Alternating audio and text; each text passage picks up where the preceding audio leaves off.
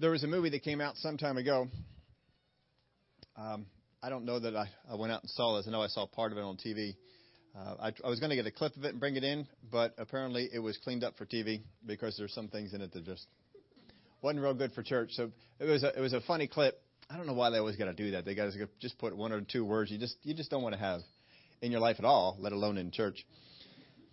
But there was a movie called The Replacements. Anybody remember that one? It was a story about a, a football team. I guess the main players had gone on strike or something like that, and they had to go out and they had to get some other players in. So they brought these other other folks in, and there was a scene there where the coach was taking on all these guys they had pulled off of the lots at Walmart and grocery stores and so forth, and they brought them in it, on in, trying to make a team out of them. And so he was trying to talk to them about their fears and their fears that they would have on the field of play. Because this is the first time they're going to be taking the field as professional football players. And they're going to be facing a crowd. They're going to be facing people cheering. They're going to be facing the other other folks on the other side. And it's a big stage. And they'd never been in anything like this before. And so he was trying to get them to talk about the fears they would have in there. He says, Do any of you guys have any fears? You're taking the field for the first time. Do you have some fears about going out there? The room was quiet. No one said a thing. And the coach knew he, he needed to get him talking, so he's trying to pull it out of them. Says, "Guys, it's it's okay for you to be afraid of things and to talk about. This is the place to do it. Do you have any fears at all?" Still silent. More, he tried to pull it out of him. Finally, this big lineman in the in the room, he stopped and said, "He said, um, you, probably some of you. I was thinking about this. Some of you can relate to this. I'm afraid of spiders." And then somebody else said, Oh, I'm afraid of them too. And then somebody else came up and said, Oh, when they crawl out and they get up on your arm. Oh, he says, and they all start talking about their fear of spiders. And the coach is just frustrated as can be because this is not what he wants them to talk about. And so he says, Well, okay, okay can we get off the spiders here for the. Is, is, are you afraid of anything on the field? Silence. No one said anything. And Finally, somebody stood up and said, Bees. He's afraid of bees on the field. Maybe he landed on one at some time. I don't, I don't know. And then somebody else said, Yeah, I'm afraid of bees too. And so finally the coach said, Can we get off the insects? Are you afraid of anything on the field? And, it's, and the one player in the back of the room, he said, Quicksand. You know, the, the coach is about ready to get real frustrated here at this one. And so no one knows what he means. We mean quicksand. And so they're asking the coach, what's quicksand mean? He says, I don't know. Why don't you ask him? He's frustrated. He doesn't know what's going on. And so they turn around to the guy and he, he says, what's quicksand? He says, well, when you're out there in the field and something bad happens, and then something else bad happens, and then something else bad happens, and then something else bad happens, he said, it's like you're in quicksand, and pretty soon you can't see the top. Finally, the coach got where he wanted to get with him. but he was trying to get after them on the fears they would have on the field, and everyone kept giving him replacements. Replacements. We're looking at a story here today. 1 Samuel chapter 4. We keep a record of these kind of things. I get to go back and check out when the last time was we, we looked at it has been a long time since we've been in 1 Samuel chapter 4. So it's good that we're back in here. We were in 1 Samuel chapter 3 last time and we saw that the setting in Israel is that God hadn't said a whole lot. It said the word of God was rare in those days. And so we started this section off by saying, what do you do when it seems like God is silent? What do you do when it seems like God is not speaking to you, hasn't said anything to you? What do you do? We saw that Samuel heard in the middle of the night, somewhere in the middle of the night, somewhere between the time when the lamp was lit and the time the lamp was put out. And he heard the voice call, Samuel, Samuel. And he got up and he went to Eli, thinking Eli had called him. Eli, Eli said, I didn't call you. Go back to bed. Went back to bed. Samuel, Samuel. Got up, went to Eli again. I didn't call you. Go back to bed. Third time, Samuel, Samuel.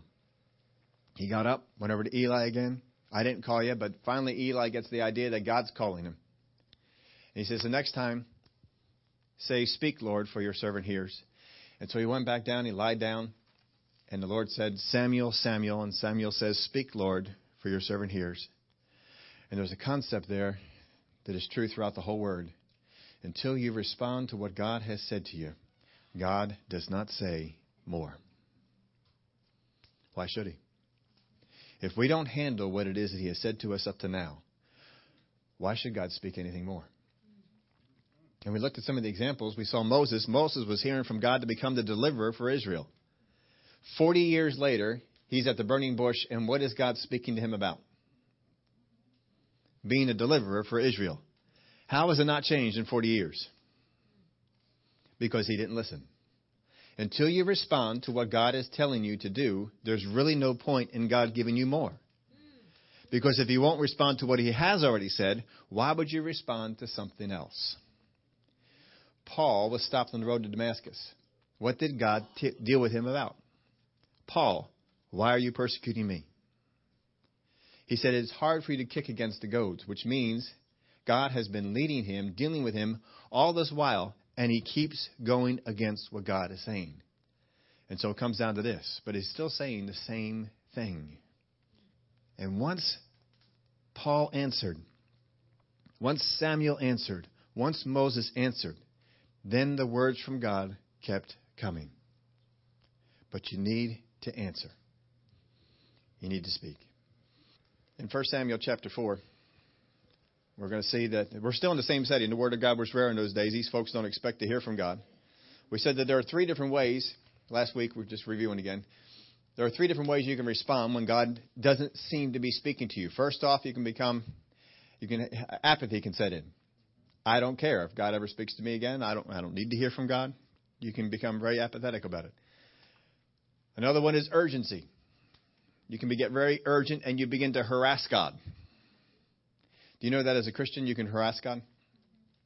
God, I need you to speak to me. God, I need you to speak to me. God, I need you to speak to me. It's just like when your kids come in and say, Mom, I want the brownies. Mom, I want the brownies. Mom, can I have a brownie? Mom, can I have a brownie? Mom, can I have a brownie? Can I have a brownie now? Can I have a brownie now? Can, can I have a brownie before dinner? Can I have a brownie during dinner? Can I have a brownie after dinner? What are we doing? We're harassing. Does it get you anywhere? No, in trouble. But that's about it. Harassment doesn't work, but we harass God. Third place is a certain a place of certainty. In faith, you do what He last told you to do. And that's what we need to, to get to. But here it is in 1 Samuel chapter 4. Remember the setting in 1 Samuel chapter 3. The word of God was rare in those days. And the word of Samuel came to all Israel. Now Israel went out to battle against the Philistines and encamped beside Ebenezer, and the Philistines encamped in Aphek. Then the Philistines put themselves in battle array against Israel, and when they joined battle, Israel was defeated by the Philistines, who killed about 4,000 men of the army in the field. And when the people had come into the camp, the elders of Israel said, Why has the Lord defeated us today before the Philistines? Yep, he's the one who did it. I thought it was the Phil- I thought it was the Philistines who defeated them. But they said, Why has the Lord defeated us before the Philistines? Most times people got people blame God for things that he didn't really have any part of. Why has the Lord defeated us today before the Philistines? Let us bring the ark of the covenant of the Lord from Shiloh to us, that when it comes among us, it may save us from the hand of our enemies. Now, if you are not hearing from God to begin with, remember 1 Samuel chapter 3. The word of God was rare in those days. If you're not hearing from God to begin with, and Israel is here is defeated in battle, if you are not hearing from God, you will come up with stupid questions. You, you go out there and you find people who are not, not born again, and you ask them questions. They will give you some stupid questions about God. Won't they? People go out there and they say there are no stupid questions. They obviously have not met people. I think anybody who says that has not met people. How many of you all know people have asked some stupid questions? Sure, they do. Stupid questions are questions that are not founded on knowledge.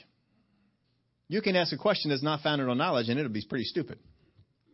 But when you ask a question that's founded on knowledge to go after more knowledge, that's a good question. Why has the Lord defeated us today from before the Philistines? What do you mean the Lord has defeated you? What, what about this story says that the Lord defeated them? They have fallen into idolatry. They've got the, the worship of Baals, a couple other idols that are out there. Yeah, they're worshiping God, but they're also worshiping all these other things. They had priests that were involved in all kinds of immorality, bringing it into the house of God.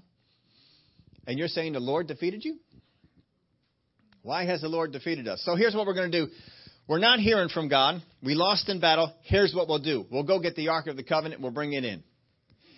If you are not hearing from God, any idea you come up with is probably stupid. Just understand that. Any idea that you come up with, if you are not hearing from God, is probably stupid. Do people do stupid things? Boy, they sure do. Just go up on YouTube. Because not only do people do stupid things, they put it up there for the world to see. I'd hide some of that stuff. I just, you know, if I did something stupid like that, I don't think I'd want it to be be out there. What we put in your outline, when you're absent of the knowledge of God or just don't know what God says about a thing, you will probably ask a pretty stupid question. Don't pretend to know and speak for or about God. But people do it all the time. We got unsaved people who don't know what the Bible says, don't know what the Word says. Why does God allow this? Well, you fool, read the Bible. He doesn't allow that at all. Why are you even thinking that God's involved with it? It's people that are that are out there doing it. People that are are messing things up. God lets people do stupid things. He'll he'll warn them and say, "Hey, you know, don't be doing it. Don't be going in that way." But you know, we we do our own thing. All right, let's go on back over here. Trying to move this stuff down with one hand is not working out as well as it should. So, anyway, without God, your ideas are bad. No matter how good they may seem at the time, just because you get an idea or think a thought doesn't mean that God put it there. And that's what we're going to see with these folks. They get this idea. Let's bring the ark into the battle. Has God anywhere in His Word said, when you go into battle, bring my ark? Has the prophet been consulted on this? No. Now, in the chapter before, we saw that Samuel, the knowledge of him, the news about Samuel, that he heard from God, he was getting words from God, this was going throughout all, all the land. Well, why don't you ask him? Why don't you ask him to go ask God what's going on? But they don't. Now, I didn't put this in your outline. You can put it in yours if you want to. You can write it in there, but it didn't. Uh, it didn't get it in. Didn't have room to put it in there. When people do not hear from God, they bring in the replacements. There are three replacements that people bring in from God. First off, they they want to get something that they act like godly people. They act, they have actions that are, are that way. The Pharisees in Jesus' day, what did they do? They acted like they heard from God. Were they ever hearing from God? Never heard from God at all. Didn't know what God's voice was. Couldn't even recognize his son when he showed up. But they acted like they knew what they were doing. They acted like they knew the word. They acted like they knew God. They acted like they heard from God. People will put on an act if they are not hearing from God. Beside an act, they're going to look like it. What did the Pharisees wear? Nice long robes. These are religious robes. These are robes that only people of renown, rabbis, teachers, the only ones who wear these robes. Not you guys can't wear these robes. We were in the Philippines. They, uh, they they came over and they brought us a shirt. They brought me a shirt, and they said this is a pastor shirt. And it actually, apparently it was. Only pastors were to wear those shirts. I still have it hanging up in my closet. Um, I don't wear it here because we're not in the Philippines. But if you're in the Philippines, if you're a pastor and you're up to, you're supposed to wear this shirt. It looks kind of normal. It doesn't look really weird, but that apparently they gave it to me and said this is a pastor shirt. Okay, you got to look the part. So if we can't hear from God, then we're going to look like we hear from God. We're going to act like we hear from God. Or here's the other one we're going to sound like we hear from God. We're going to act like, we're going to look like, we're going to sound like. How do you sound like you hear from God? Oh, wait a minute, wait a minute. Oh, yes. Oh, yes, yes. Yes. I, I hear that. I got to have the, the words. We got to have the actions. We're trying to look like I'm hearing from God. Of course, there's also the people who change the way they talk. And God goes from a one syllable word to a two syllable word. You know how that is. Because This is godly. Or we begin to speak in King James English. That's another way. You know, we, we're going to act like, we're going to look like, we're going to sound like. We're from God because we don't have the genuine thing. If you don't, if you don't genuinely hear from God, then you're going to put these other things on so that you can act like it, look like it, or sound like it. If you look at those initials, ALS, that's a disease. It's a debilitating disease, folks. This will debilitate you in your Christian walk. People don't need to be around someone who acts like, looks like, or sounds like. They need to be around someone who is. And it's our job, folks, to hear from God and to bring God's word to the people that are we're around. We got preachers who want to preach what brings excitement, what brings in offerings, not the word that brings stability and strength. But you need to have stability, you need to have strength. You're going to see this happen in this story. Worship teams focus more on musicians and music instead of anointing and worship. Thank God for our worship team. Now, you can have good musicians. We have good musicians. Glory. Good musicians doesn't mean you're missing God. But if you pursue the, the musical aspect and not the anointing, then it becomes empty. Sometimes we get into a place where we feel like the Spirit of God is always spontaneous. And if I'm hearing from God, then I get something from God now. Only now. Folks, God is a planner. Go back into the Word of God. When did God give Noah the plans for the boat? About a hundred years before he needed it, the boat was finished. That's a long time. When did God give Moses the plan for the tabernacle? Before it was built. God planned out all sorts of stuff. When did God plan for Moses to become the deliverer? before he was born. We don't necessarily serve a spontaneous God. We serve a God who's had your life planned before the foundation of the earth was, was laid. That's not spontaneous. You can get what God wants to do a week from now, two weeks from now, and get yourself ready to hear what it is you're supposed to do. God will do that. A few, uh, few weeks back, we were looking at Joseph. Remember the dream he got? The dream he got the only dream in the book in the book of Genesis that Joseph doesn't interpret is a dream he received. And that dream was not about him taking power. It was about what he is to do when he takes power. And God gave him 17 years, or probably a little bit more, actually more than that, to get himself ready. Because the dream was 11 sons come and bow down to him. But when he was first put in power, after a couple of years, well, seven years he had the uh, planning, and then two years before the, the brothers came over, a year or two before the brothers came over, only ten came. It wasn't until after that that he demanded that the eleventh come. Because God dealt with him for all these years.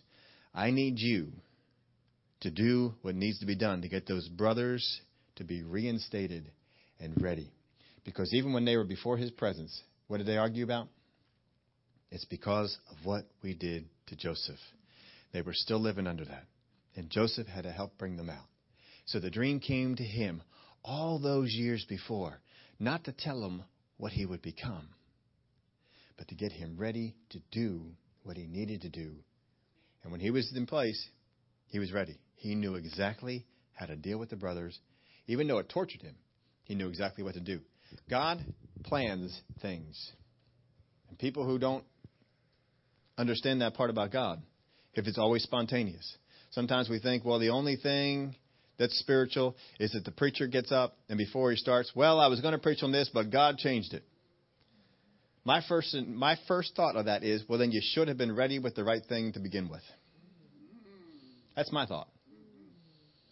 You should have been ready with the right thing to begin with. Now, every once in a while, God will pull that out for you.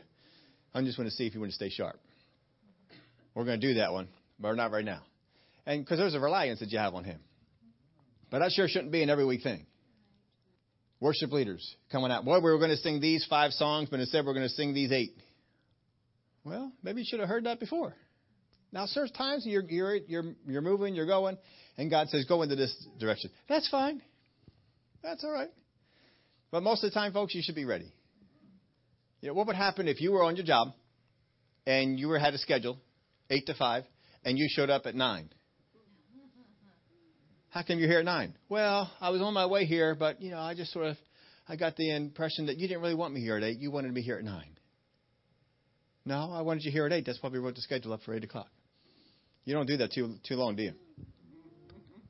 Anyway, replacements. Here's a replacement that they did. We're going to bring the ark in. They can't get the presence of God. They can't get the voice of God. Let's get the ark. So the people sent to Shiloh that they might bring from there the ark of the covenant, Lord of hosts, who dwells between the cherubim. And the two sons of Eli, Hophni and Phinehas, were there with the ark of the covenant of God. And when the ark of the covenant of the Lord came into the camp, all Israel shouted so loudly that they shook the earth. Now, to most people, this is God. To most people, this is very godly. Oh, look at God is moving. Look how excited they are. I put this in your outline. You can fill this in if you want. Animation to some is more real than confirmation. Animation to some is more real than confirmation. But we need to get to a place in our walk where we don't need to see things animated. I need to see things confirmed in my spirit. And then I know this is the way that we're supposed to go. I get that voice down the inside says, Yeah, that's the way you're going to go. That's what you need to do instead of the animation. The things that excite over the things that stabilize. You look around at the Christians you know, the people who get excited the most are generally the least stable.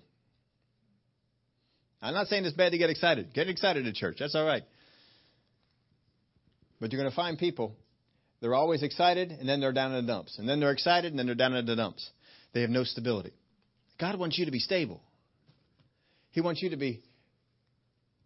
Well, how is God is the same yesterday, today, and forever? Why are we different today and tomorrow? If God is the same yesterday, today, and forever, shouldn't we be? We've got to look for more of that steadiness that God has. Verse 6 Now, when the Philistines heard the noise of the shout, they said, What does this sound of this great what does the sound of this great shout in the camp of the Hebrews mean? Then they understood the ark of the Lord had come into the camp. So the Philistines were afraid. They said, God has come into the camp. And they said, Woe to us, for such a thing has never happened before. Woe to us, we will, we will deliver, who will deliver us from the hand of these mighty gods? These are the gods who struck the Egyptians with all the plagues in the wilderness. Be strong and conduct yourselves like men, you Philistines, that you do not become servants of the Hebrews, as they have been to you. Conduct yourselves like men and fight. So the Philistines fought, and Israel was defeated, and every man fled to his tent. There was a very great slaughter, and there fell Israel 30,000 foot soldiers. Also, the ark of God was captured, and the two sons Eli of Eli, Hophni and Phinehas, died. They went down there with the ark, and they died. So this didn't really work out all that good. They brought the ark in to try and get themselves excited, and it did, but it also motivated the Philistines, who said, "We better stand up like men because we are going down." And so they fought with even more than they did, would have before. And they lost the battle. They lost the ark. The priest died. Then a man of Benjamin ran from the battle line that day and came to Shiloh with his clothes torn and dirt on his head. Now, when he came, there was Eli sitting on a seat by the wayside, watching. For his heart troubled the, for his heart trembled for the ark of God. He's he kind of knew this shouldn't happen. The ark shouldn't go out, but he didn't say anything. That's, that's Eli's way. Didn't say anything to his sons when they were in sin. Didn't say anything about this. And when the man came into the city and told it, all the city cried out. When Eli heard the noise of the outcry, he said, What does the sound of this tumult mean? And the man came quickly and told Eli. Eli was 98 years old, and his eyes were so dim that he could not see. And the man said to Eli, I am he who came from the battle, and I fled today from the battle line. And he said, What happened, my son? So the messenger answered and said, Israel has fled before the Philistines, and there was a great slaughter among the people. Also, your two sons, Hophni and Phinehas, are dead, and the ark of God has been captured. Then it happened when he made mention of the ark of God that Eli fell off the seat backward by the gate, by the side of the gate, and his neck was broken, and he died. For the man was old and heavy, and he had judged Israel forty years. Verse 19 Now his daughter in law, Phinehas' wife, was with child, due to be delivered. And when she heard the news of the ark of God was captured, and that her father in law and her husband were dead, she bowed herself and gave birth, for her labor pains came upon her. And about the time of her death, the woman who stood by her said to her, Do not fear, for you have borne a son. But she did not answer, nor did she regard it. Then she named the child Ichabod, saying, The glory has departed from Israel. Now look at the reasons. Because the ark of God has been captured, and because of her father in law and her husband. And, he, and she said, just uh, lost my spot there. and she said, The glory has departed from Israel, for the ark of God has been captured. Well, why did the glory of God depart from Israel? Because they stopped worshiping Him truly. Because they brought in worship to the Baals. They brought in worship to the Astras. They brought in all this false worship instead of doing what they're supposed to do. And instead of listening to God, to what He had said to do, they stopped listening. And God stopped speaking. She's clueless. She thinks that the glory has departed because her husband died, Eli the priest died, and because the ark was captured.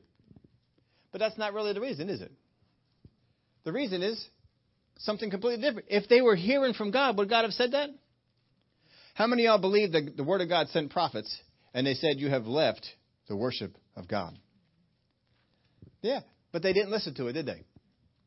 If they didn't listen to that, why should God tell them anything more? There's no reason to tell them anything more. You haven't listened to what we told you to do so far. So until they start listening to that, until they start doing what the Word of God said to do, there's no reason to go on. Why should God give you more Word when you haven't done what He said to do? But a lot of times this is what we want. I want God to give me more. Well, I didn't really like that last word that you gave me. Can you give me another one? Maybe the next one will be be a little bit better. Maybe I'll like that one a little bit more. Verse 1 of chapter 6. Now the ark of the Lord was in the country of the Philistines seven months. Seven months they kept this thing. You'll be surprised they kept it seven months when you see what happened. And the Philistines called for the priests and the diviners, saying, What shall we do with the ark of the Lord? Tell us how we should send, uh, send it to its place. So they said, If you send away. What, did we, did we uh, cut off some of. Yeah. See, my, my thing is jumping all over me because it doesn't like me doing this one handed. Where did we leave off at? Oh, I skipped over chapter 5. See, I went down too far. Verse 1 of chapter 5. Then the Philistines took the ark of God and brought it from Ebenezer to Ashdod. When the Philistines took the ark of God, they brought it into the temple of Dagon and set it by Dagon. And when the people of Ashdod arose in the morning, there was Dagon fallen on his face to the earth before the ark of the Lord. So they took Dagon and set it in its place again. If you don't know what to do with the things of God, don't put them by your idols. It's not a good place for it to go. The idol ends up falling down and worshiping. So they had to go in there and help the idol out. Pick the idol up. Idol had fallen down to worship. The head of Dagon and both the palms of his hands were broken off on the threshold. Only Dagon's torso was left on it. Oh, they broke him. So therefore, neither the priest of Dagon nor any who come into Dagon's house tread on the threshold of the Dagon in Ashdod to this day. So can you imagine that? They have a memorial to this. Why don't we step there, Daddy? Well, we captured the Ark of the Covenant from Israel, and when we put it in here, our God fell down and bowed down to their God, and his head and his palms were broken off, and they were here, so we don't step on that. But doesn't that mean that their God is greater than our God? No, that's not what it means at all. Shut up and come on in and worship Dagon. But the hand of the Lord was heavy on the people of Ashdod, and he ravaged them and, and struck them with tumors, both Ashdod and its territory.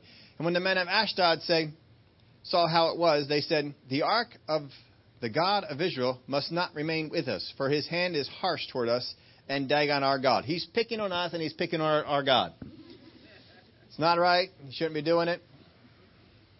Therefore they sent and gathered to themselves all the lords of the Philistines and said, What shall we do with the ark of the God of Israel? That's what people ought to be asking about us. What shall we do with them Christians? No matter what we try and do, they just keep prospering. I think the Egyptians asked that about the, the Israelites. What can we do about them? They just keep multiplying.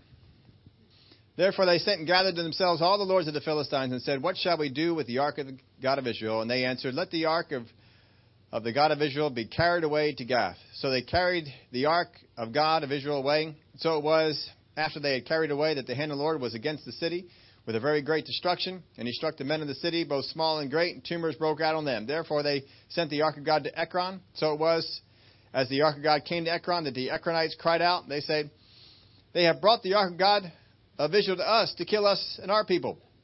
Now here's what was going on. We have it at Ashdod. It's not working out here. We're, we're having tumors. Our, our God keeps bowing down. He's been broken a couple of times. We need to we need to get rid of this ark. We'll send it over here to, to Gath. And so they send it over to them, and they're saying, We're not superstitious. I don't know what's wrong with you people. We'll take that thing. It's not going to hurt us. You guys are just weak. You just you guys are. And when they bring it on in, and then the same things happen to them, they say, Man, this is bad news. But word gets around, it's not going to two of the lords of the Philistines, and they've all had trouble. And so they send it to the third. And they, they come out and said, No, no, no, no, no, no. We don't know what that thing is, but we don't want it in our place. You keep it out. So now you got the ark of God. No one wants it. What are you going to do with it? So they sent and gathered together all the lords of the Philistines and said, Send away the ark of God of Israel and let it go back to its own place so that it does not kill us and our people. For there was a deadly destruction throughout all the city. The hand of God was very heavy there. And the men who, did, who uh, did not die were stricken with tumors, and the cry of the city went up to heaven. So it was, it was bad news. This is not a place to be. Now, the ark of the Lord was in the country of the Philistines seven months. And the Philistines called for the priest and the diviners, saying, What should did we already read that? I am, it's just jumping all over me here. I apologize for this, folks. Uh, I guess is more of a two handed operation. Verse 13 Now the people of Beth Shemesh were reaping their wheat harvest in the valley, and they lifted their eyes and saw the ark and rejoiced to see it. Now we we skipped there. Where did I where did I leave off at? I thought I saw 12 up on there, so I, I jumped over to 12. Man, I'll tell you what, this is. We're going to get that microphone fixed for next week, right? Verse 3 So they said, If you send away the ark of the God of Israel, do not send it empty, but by all means return it to him for a trespass offering, then you will be healed. Well, that's okay. Thank you. So they said, If you send away the ark of God of Israel, do not send it empty, but by all means return it to him with a trespass offering. Then you will be healed, and it will be known to you why his hand has been is not removed from you. Then they said, What is the trespass offering? What shall we return to him? They answered, Five golden tumors and five golden rats. Did you ever read that in the Word of God? Where in the Word of God did it say the trespass offering was five golden tumors and five golden rats? Now, it not, hasn't mentioned rats, but apparently rats were a problem that came with the ark as well, and the tumors. And so they decided to make five golden ones of each and send them along. Where'd they get that from? Uh, as far as I know, they don't get it from the Bible. So five golden tumors and five golden rats according to the number of the lords of the Philistines, not according to the word of God, but according to the number of the lords. We got five lords, so each of us is going to make a golden tumor and a golden rat. If you were a God, would you want a golden tumor and a golden rat as a sacrifice? For the same plague was on all of you and on your lords. Therefore you shall make images of your tumors and images of your rats that ravage the land, and you shall give glory to the God of Israel. Perhaps he will lighten his hand from you, from your gods, and from your land. Here's a thought. If your gods are having a problem with the God, why don't you serve him? That's just a thought. Why then do you harden your hearts as the Egyptians and Pharaoh hardened their hearts when he did mighty things among them? Did they not let the people go that they might depart? Now therefore make a new cart. Take two milk cows which have never been yoked and hitch the cows to the cart and take their calves home away from them. Then take the ark of the Lord and set it on the cart and put the articles of gold which you are returning to him as a trespass offering in the chest by its size, side. Then send it away and let it go. And watch if it goes up the road to its own territory, to Bethshemesh, then he has done us this great evil. But if not, then we shall know that it is not his hand that struck us. It happened to us by chance. So here's the idea what we're going to do. We're going to take some cows that are milking, which means they have calves. We're going to separate them from their calves. We're going to put them on this. They've never been yoked, so they don't know what a yoke is. And we're going to have them carry this cart up there. Now, if you, you never had a cow uh, who's been yoked before, how do you think they're going to respond to it? If you've got a dog, how do they respond to the collar the first time you put it on them? And not well. It's, it's not good. If they're a mom cow and they have a calf, where are they going to try and go to? Where the where the baby is, where the calf is. So they're putting they're kind of stacking the deck. We're going to make this cow probably want to come back. And we think it's going to come back, and when it comes back, we can then say, ah, it wasn't God. Because if it's God, it would have gone on back home. And so they get the five lords of the Philistines, and they're going to follow this thing and see where it goes. Then the men did as so, and they took two milk cows and hitched them to the cart and shut up their calves at home. So they're hearing their calves, because the calves are without the mom. What are they going to do? And they set the ark of the Lord on the cart, and the chest with the golden rats, and the images of the tumors, and the cows headed straight for the road to Bethshemesh, and went along the highway, lowing as they went, did not turn aside to the right hand or the left. And the lords of the Philistines went after them to the border of Bethshemesh. So they followed them the whole way to see what's going on. Let's see what happens to this thing. Now the people of Bethshemesh were reaping their wheat harvest in the valley, and they lifted their eyes and they saw the ark and rejoiced to see it. Then the cart came into the field of Joshua of Bethshemesh and stood there. A large stone was there, so they split the wood of the cart and offered the cows as a burnt offering. Thank you, cows, for bringing the, ha- the, the ark home. Now we're going to kill you. Levites took down the ark of the Lord and the chest that was in it, in which were the articles of gold, and put them on a large stone. And the men of Bethshemesh offered burnt offerings and made sacrifices the same day to the Lord. So when the five lords of the Philistines had seen it, they returned to Ekron the same day. These are the golden tumors which the Philistines returned as a trespass offering to the Lord one for Ashdod, one for Gaza, one for Ashkelon, one for Gath, one for Ekron, and the golden rats according to the number of the cities of the Philistines belonging to the five lords both fortified cities and country villages, even as far as the large stone of Abel, on which they set the ark of the Lord, which some remains to this day in the field of Joshua of Bethshemesh. Then he struck the men of Bethshemesh because they had looked into the ark of the Lord. You would think, boy, we're so happy. The ark of God has come home, and you're going to open up the ark that you know you're not supposed to do.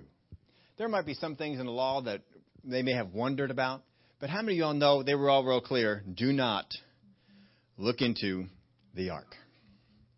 Don't do it. I mean, did they not watch Raiders of the Lost Ark? that should have just put it all, all to rest right there. I, I don't know. Then he struck the men of Beth Shemesh because they looked into the ark of the Lord. He struck 50,000 and 70 men of the temple. And the, the, people lamented because the Lord had struck the people with a great slaughter. And the men of Bethshemesh said, Who is able to stand before this holy Lord God? And to whom shall it go up from us? And to whom shall it go up from us? So they sent messengers to the inhabitants of Kirjath Jearim, saying, The Philistines have brought back the ark of the Lord. Come down and take it up with you. we don't want it. The Philistines didn't want it. They don't want it. Why? Because if you treat the things of God wrong, it's not going to help you. Treat the things of God the way God says. People who take the Word of God and they make it say what they want to say, it's not good. It's not going to go good for you.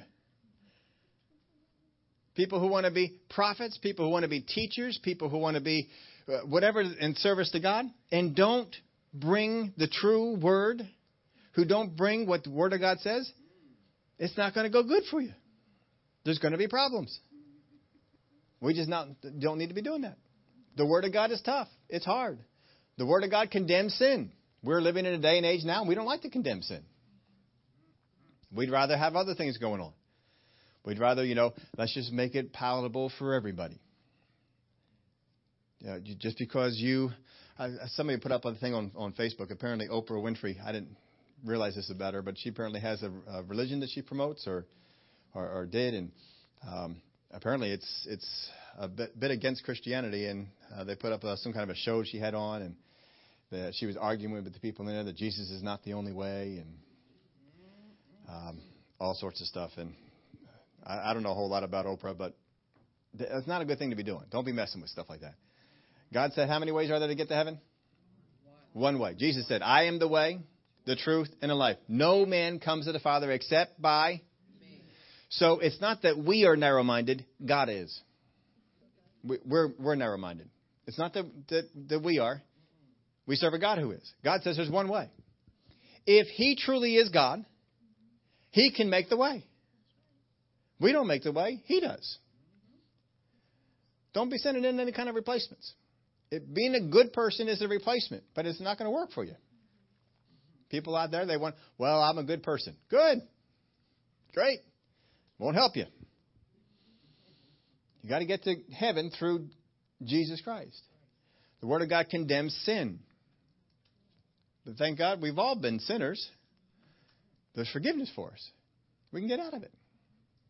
Here's the thing we need to do, folks. If God is silent, we're here hitting a time when God is silent. And when God is silent, God seems to be silent. How many of y'all know you've gone through some tough times like these guys do? You've had some battles. You've had some things you've got to fight. What are you going to do when you're in the midst of a battle and you don't seem to get anything new from God on what you're supposed to do? Here's the thing you do. First off, keep doing what He said last. Keep doing what God said to do. Whatever He last said to, whatever His last orders were, keep doing them. Do you know that most attacks that come from the enemy are to try and get you to stop doing what God has had you doing? That's what he wants to try. He wants to get you to stop doing it. If he can get you to stop doing it, he's won. So if God has not told you anything new and you're in a battle, what should you do? Exactly what he said to do before. Just don't stop. We are called soldiers Right? Paul talks about be good soldiers. He talks about the Word of God or the the the uh, Church of God like an army. And we we may not have all served in the army, but we can all relate to. it. We watched movies, right? What happens to a soldier who's told to guard a post and leaves that post? That's not good. It will not go well. Why did you leave? Well, I was here for eight hours. I was here eight hours straight, and no one came to relieve me. really? I don't care if you're here 24 hours straight. You don't go until somebody comes. That's what you do. Keep doing what God said to do. Whatever it might be. It doesn't have to just necessarily be a ministry thing. When Jesus gave the parable, the first parable he gave, the parable of the seeds, and the seed sprang up, the enemy came to get the seed. And the way that you kept the seed was that you understood the seed, you did the seed. You did what the Word of God taught you to do. And it become rooted on the inside of you. He doesn't want it to become rooted. The devil will send things, battles, distractions, to try and get you to stop doing the word that you learned. Because if you don't do the word that you learned, you will forget it. And you won't do it. And he's had success. You ever had a, a time you're listening to a, a message, MP3 somewhere, read something, saw something on TV, something here, God showed you, spoke in your spirit, gave you a truth. And as soon as you got that truth, it seemed like everything broke out. Pe- people, jobs, money, all sorts of stuff came. Problems. Problems.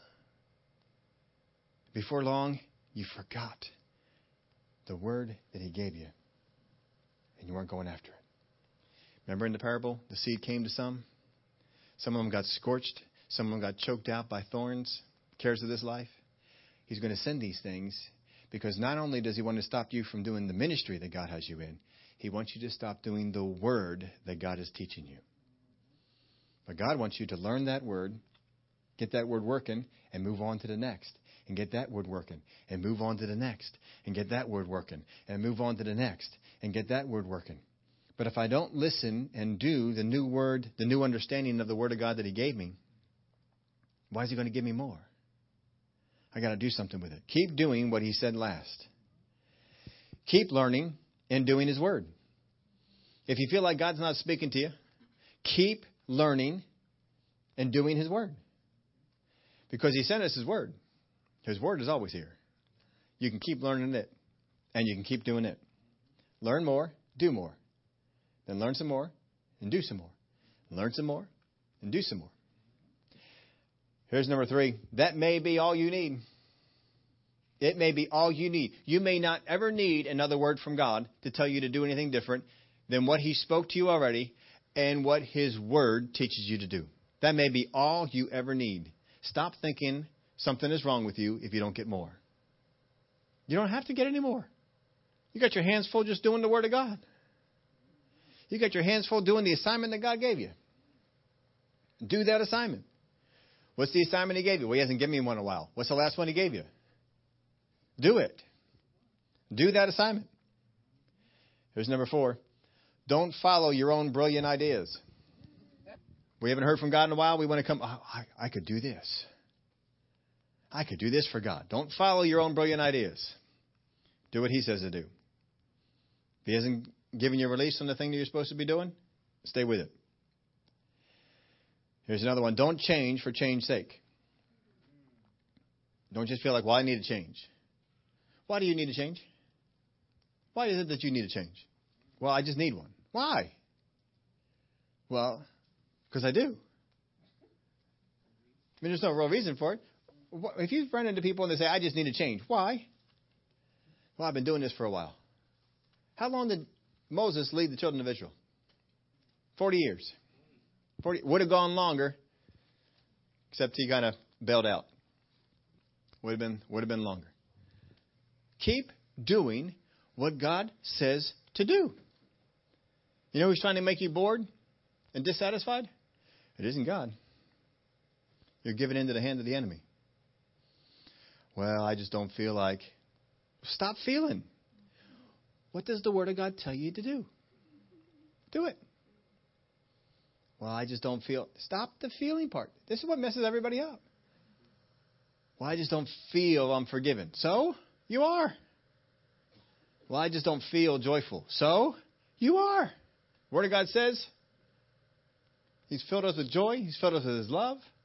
Just, Father God, I thank you that I have the joy of God on the inside of me. I, I don't feel very joyful right now, but I thank you that the joy of God is there. Have you ever had days where you didn't feel like a man? You ever had days you didn't feel like a woman? It didn't stop you from being one, did it? Have you ever had days you didn't feel like you were an adult? It doesn't stop you from being that. Do you ever have days you didn't feel married? You think that excuse is going to work? Well, I didn't feel married today. Uh huh. Sure. Okay. That won't work so well. No. Stop going by your feelings. This is what gets people in trouble. Go with what the Word of God has said. Stop going with that. Stop having to get emotionally charged up like the Israelites had to do when they brought the Ark of God into the camp. They all got excited. How much did it do for them? They didn't win, and they lost the Ark. It didn't, uh, didn't work out so well. There's a story. Anybody ever heard the story of Calvin Peete? Is that a new story for anybody? Calvin Peete grew up in a farm country of central Florida. Made their living picking vegetables. I didn't help them out with that. You, know, you pick vegetables for people who eat vegetables.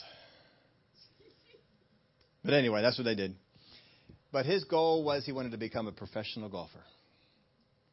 He just felt like he, down in his spirit, he was a Christian. There was a, a born again family. They were Christians. They were serving God. Down in his spirit, he said he felt like he was become more than a vegetable picker. And he had a love for golf. And he felt like, I, I think God wants me to become a professional golfer. But here was the problem he had a left arm that wouldn't extend all the way because when he was young, it broke. His elbow broke. And he couldn't get a full extension in it. And so it, it hindered him in the game. His story was that in the eighth grade, Calvin found it necessary to drop out of school and go into the fields, help his family earn a living. He had to do all that hard labor instead of learning, instead of being in school like everybody else was. The story goes on. Calvin not only had a disadvantage of being golf, uh, be, beginning golf at a late age because he was working for all that time. He had to play with a left arm that wouldn't straighten all the. All the way. But Calvin compensated for that disability, and within six months, he was shooting below 80. Six months of starting his, his golf, he was shooting below 80. How many golfers do we have? A couple, couple golfers out there. That's good, right? Below 80. 18 months later, he was shooting below par and joined the mini tour in Florida in the year 1972. In 1975, he qualified for the PGA Tour, the oldest rookie ever at age 35. He won the Greater Milwaukee Open in 1979 and again in 1982 when he became the winningest golfer on the tour. Calvin's persistent belief that God had a plan for his life enabled him to persevere without giving up. This is a quote from, from Calvin. It's been a long road from the fields to the fairways. One a lot of people said was impossible, but you see, I knew something maybe they didn't. That God had a plan for me, but I had to be willing to work at it. When you work hard and pray hard, you have a combination that can take you places you've never imagined. It's taken me from green beans to putting green and far, far beyond. Listen to what God has spoken to you. Listen to what His Word has exhorted you to do. Do what you know to do, do what He has written you to do, and stay doing it. Don't be deterred. Don't be distracted by other things. Don't be distracted by boredom. Don't be distracted by these things. Remember that we're getting into Joseph, the mundane, how that can be a problem, become a problem, but it shouldn't be. The greatest people in the Bible were trained up for their great days because of the mundane life they lived. We spent many, uh, much time on that. Don't let that pull you off. Just keep yourself sharp. What has God spoken to you already? What has He said to you in His Word? Are you doing those things?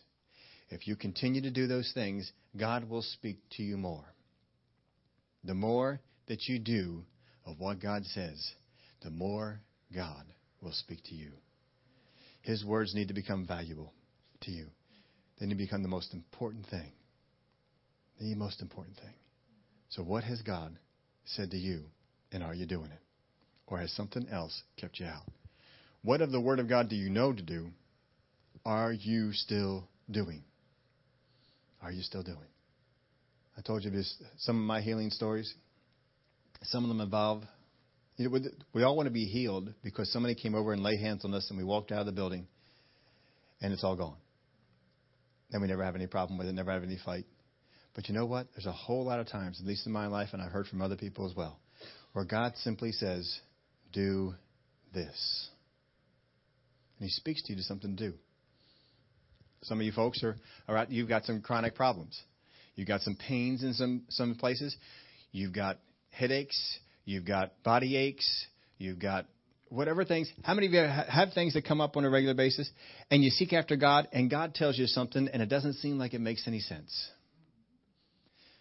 Do it. Doesn't matter if it makes any sense at all. Do it. Because until you do it, it ain't going to change. It's not going to change. You got to do that thing. I told you, my, my, you know, all know I love to run, but I was having trouble running. I was having trouble. I gave you some of that story before, and God told me, all right, do this, and I did that, and then do this, and I did that, and I did this, and I we, we got things going. I went to um, uh, two different doctors. One of them didn't seem to have any direction on what to do with it at all. The other one did all that they could. I mean, he, he helped me out in a lot of different things. Did all that he could. We got rid of some of the pain. Couldn't get rid of all of it. And so I stopped doing that and just went on what God had said to do and went on through and went on through and just did exactly what God said to do. Got myself up to last year. I had the, the high point was in June, 160 miles in that month. Went through July, just as good as as, uh, as June was, and then August hit. And August hit, we had vacation, family vacation. We had uh, we were going away to a ministers conference that we go to every year, and I thought, oh, it's going to be tough to do every day those things that I knew to do. And I didn't get it done. And by the end of the month, I was barely walking. We were out there on vacation. I was walking around, I was limping. They'll tell you. I was, oh, it was, it was sore. So what do you do? You go back to God and say, God, what do I do? No, I went, I went back and says, well, God, I know what you told me to do before. I'm going to be like I'm starting from scratch. And I started with exactly the first thing that he said to do, the second thing that he said to do, the third thing that he said to do, the fourth thing that he said to do and moved our way right on up on, the, on that. And uh, we hit December. December, I almost hit 200 miles. The only reason I didn't was because of Christmas. Doggone. Christmas Eve, Christmas Day, couldn't run on those days and messed up some other some other things in there and didn't get it done. And in January and February, we had good good mileage in those months, but uh, not quite the 200. This month, as long as I get out to run today, and for what's going on Monday or Tuesday, this month I will be over 200 miles for the first time in, uh, in a long time. Simply because you do what God says to do. Now, some of those problems kept me out of running for a long time. Listen to God. He's going to tell you something that makes no sense. He's going to tell you to eat something different. He's going to tell you to, to stretch something or to do something that doesn't really seem to make a whole lot of sense. But you need to do it. Now, here's the thing whatever he's going to tell you to do is going to take some time. We all don't want to put time into it. But it's going to take you some time. Put the time into it and stay with it. Every day you treat that word that you got from God God, this is, this is what you told me to do. I'm going to do it. I'm going to do it. How many of y'all have some chronic pain, pains, chronic problems that are affecting your body? Go ahead, raise your hand. You guys, listen to God. He's going to speak to you in His Word. He's going to speak to you in your spirit. He's going to tell you to eat something different, not just healthier or better. He may say, stay away from this. Don't do that. Don't drink that. Well, well, so and so is. Don't matter. This is this is you. Listen to him, and when you do that, he'll give you the next one. There's no sense in giving you step two if you won't do step one. Stay with it.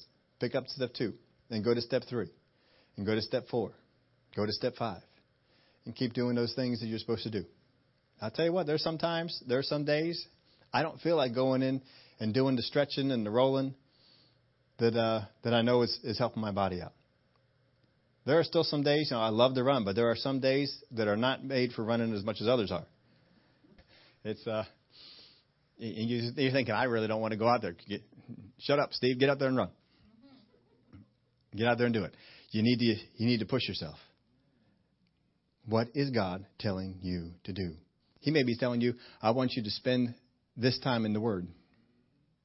I want you to spend this time doing this. I want you to go out and I want you to share your, uh, share your joy with other people. There's, there's some good things you can be doing. How many have asked some people that question we told you about last time? Wherever you decided to go to church this, this coming Sunday. Easter's coming, Resurrection Sunday. They all know it is Easter. It's called what they know. Wherever you decide to go this Easter, bring them along with you. Mean that means something to God? Sure it does. Sure it does. He asked you to do it. He asked you to go out there and to, to minister to that person, to be a light at your job, to be a light in your neighborhood, to be a light where you are. Listen to what he says to do. The goal this whole series we've been on, discerning the voice of God, the whole goal of it is that when you hear God speak, you do it. You don't think twice about it. You just do it. It's just like boot camp in the military. What's the purpose of boot camp? No matter how ridiculous the request is, if it's made by your superior officer, you do it. And you don't ask questions. And if you ask questions, what happens to you in boot camp? It's not good. This is not good. We've we've seen movies. If you haven't been there directly, you've seen the movies. It's not good. Don't question God.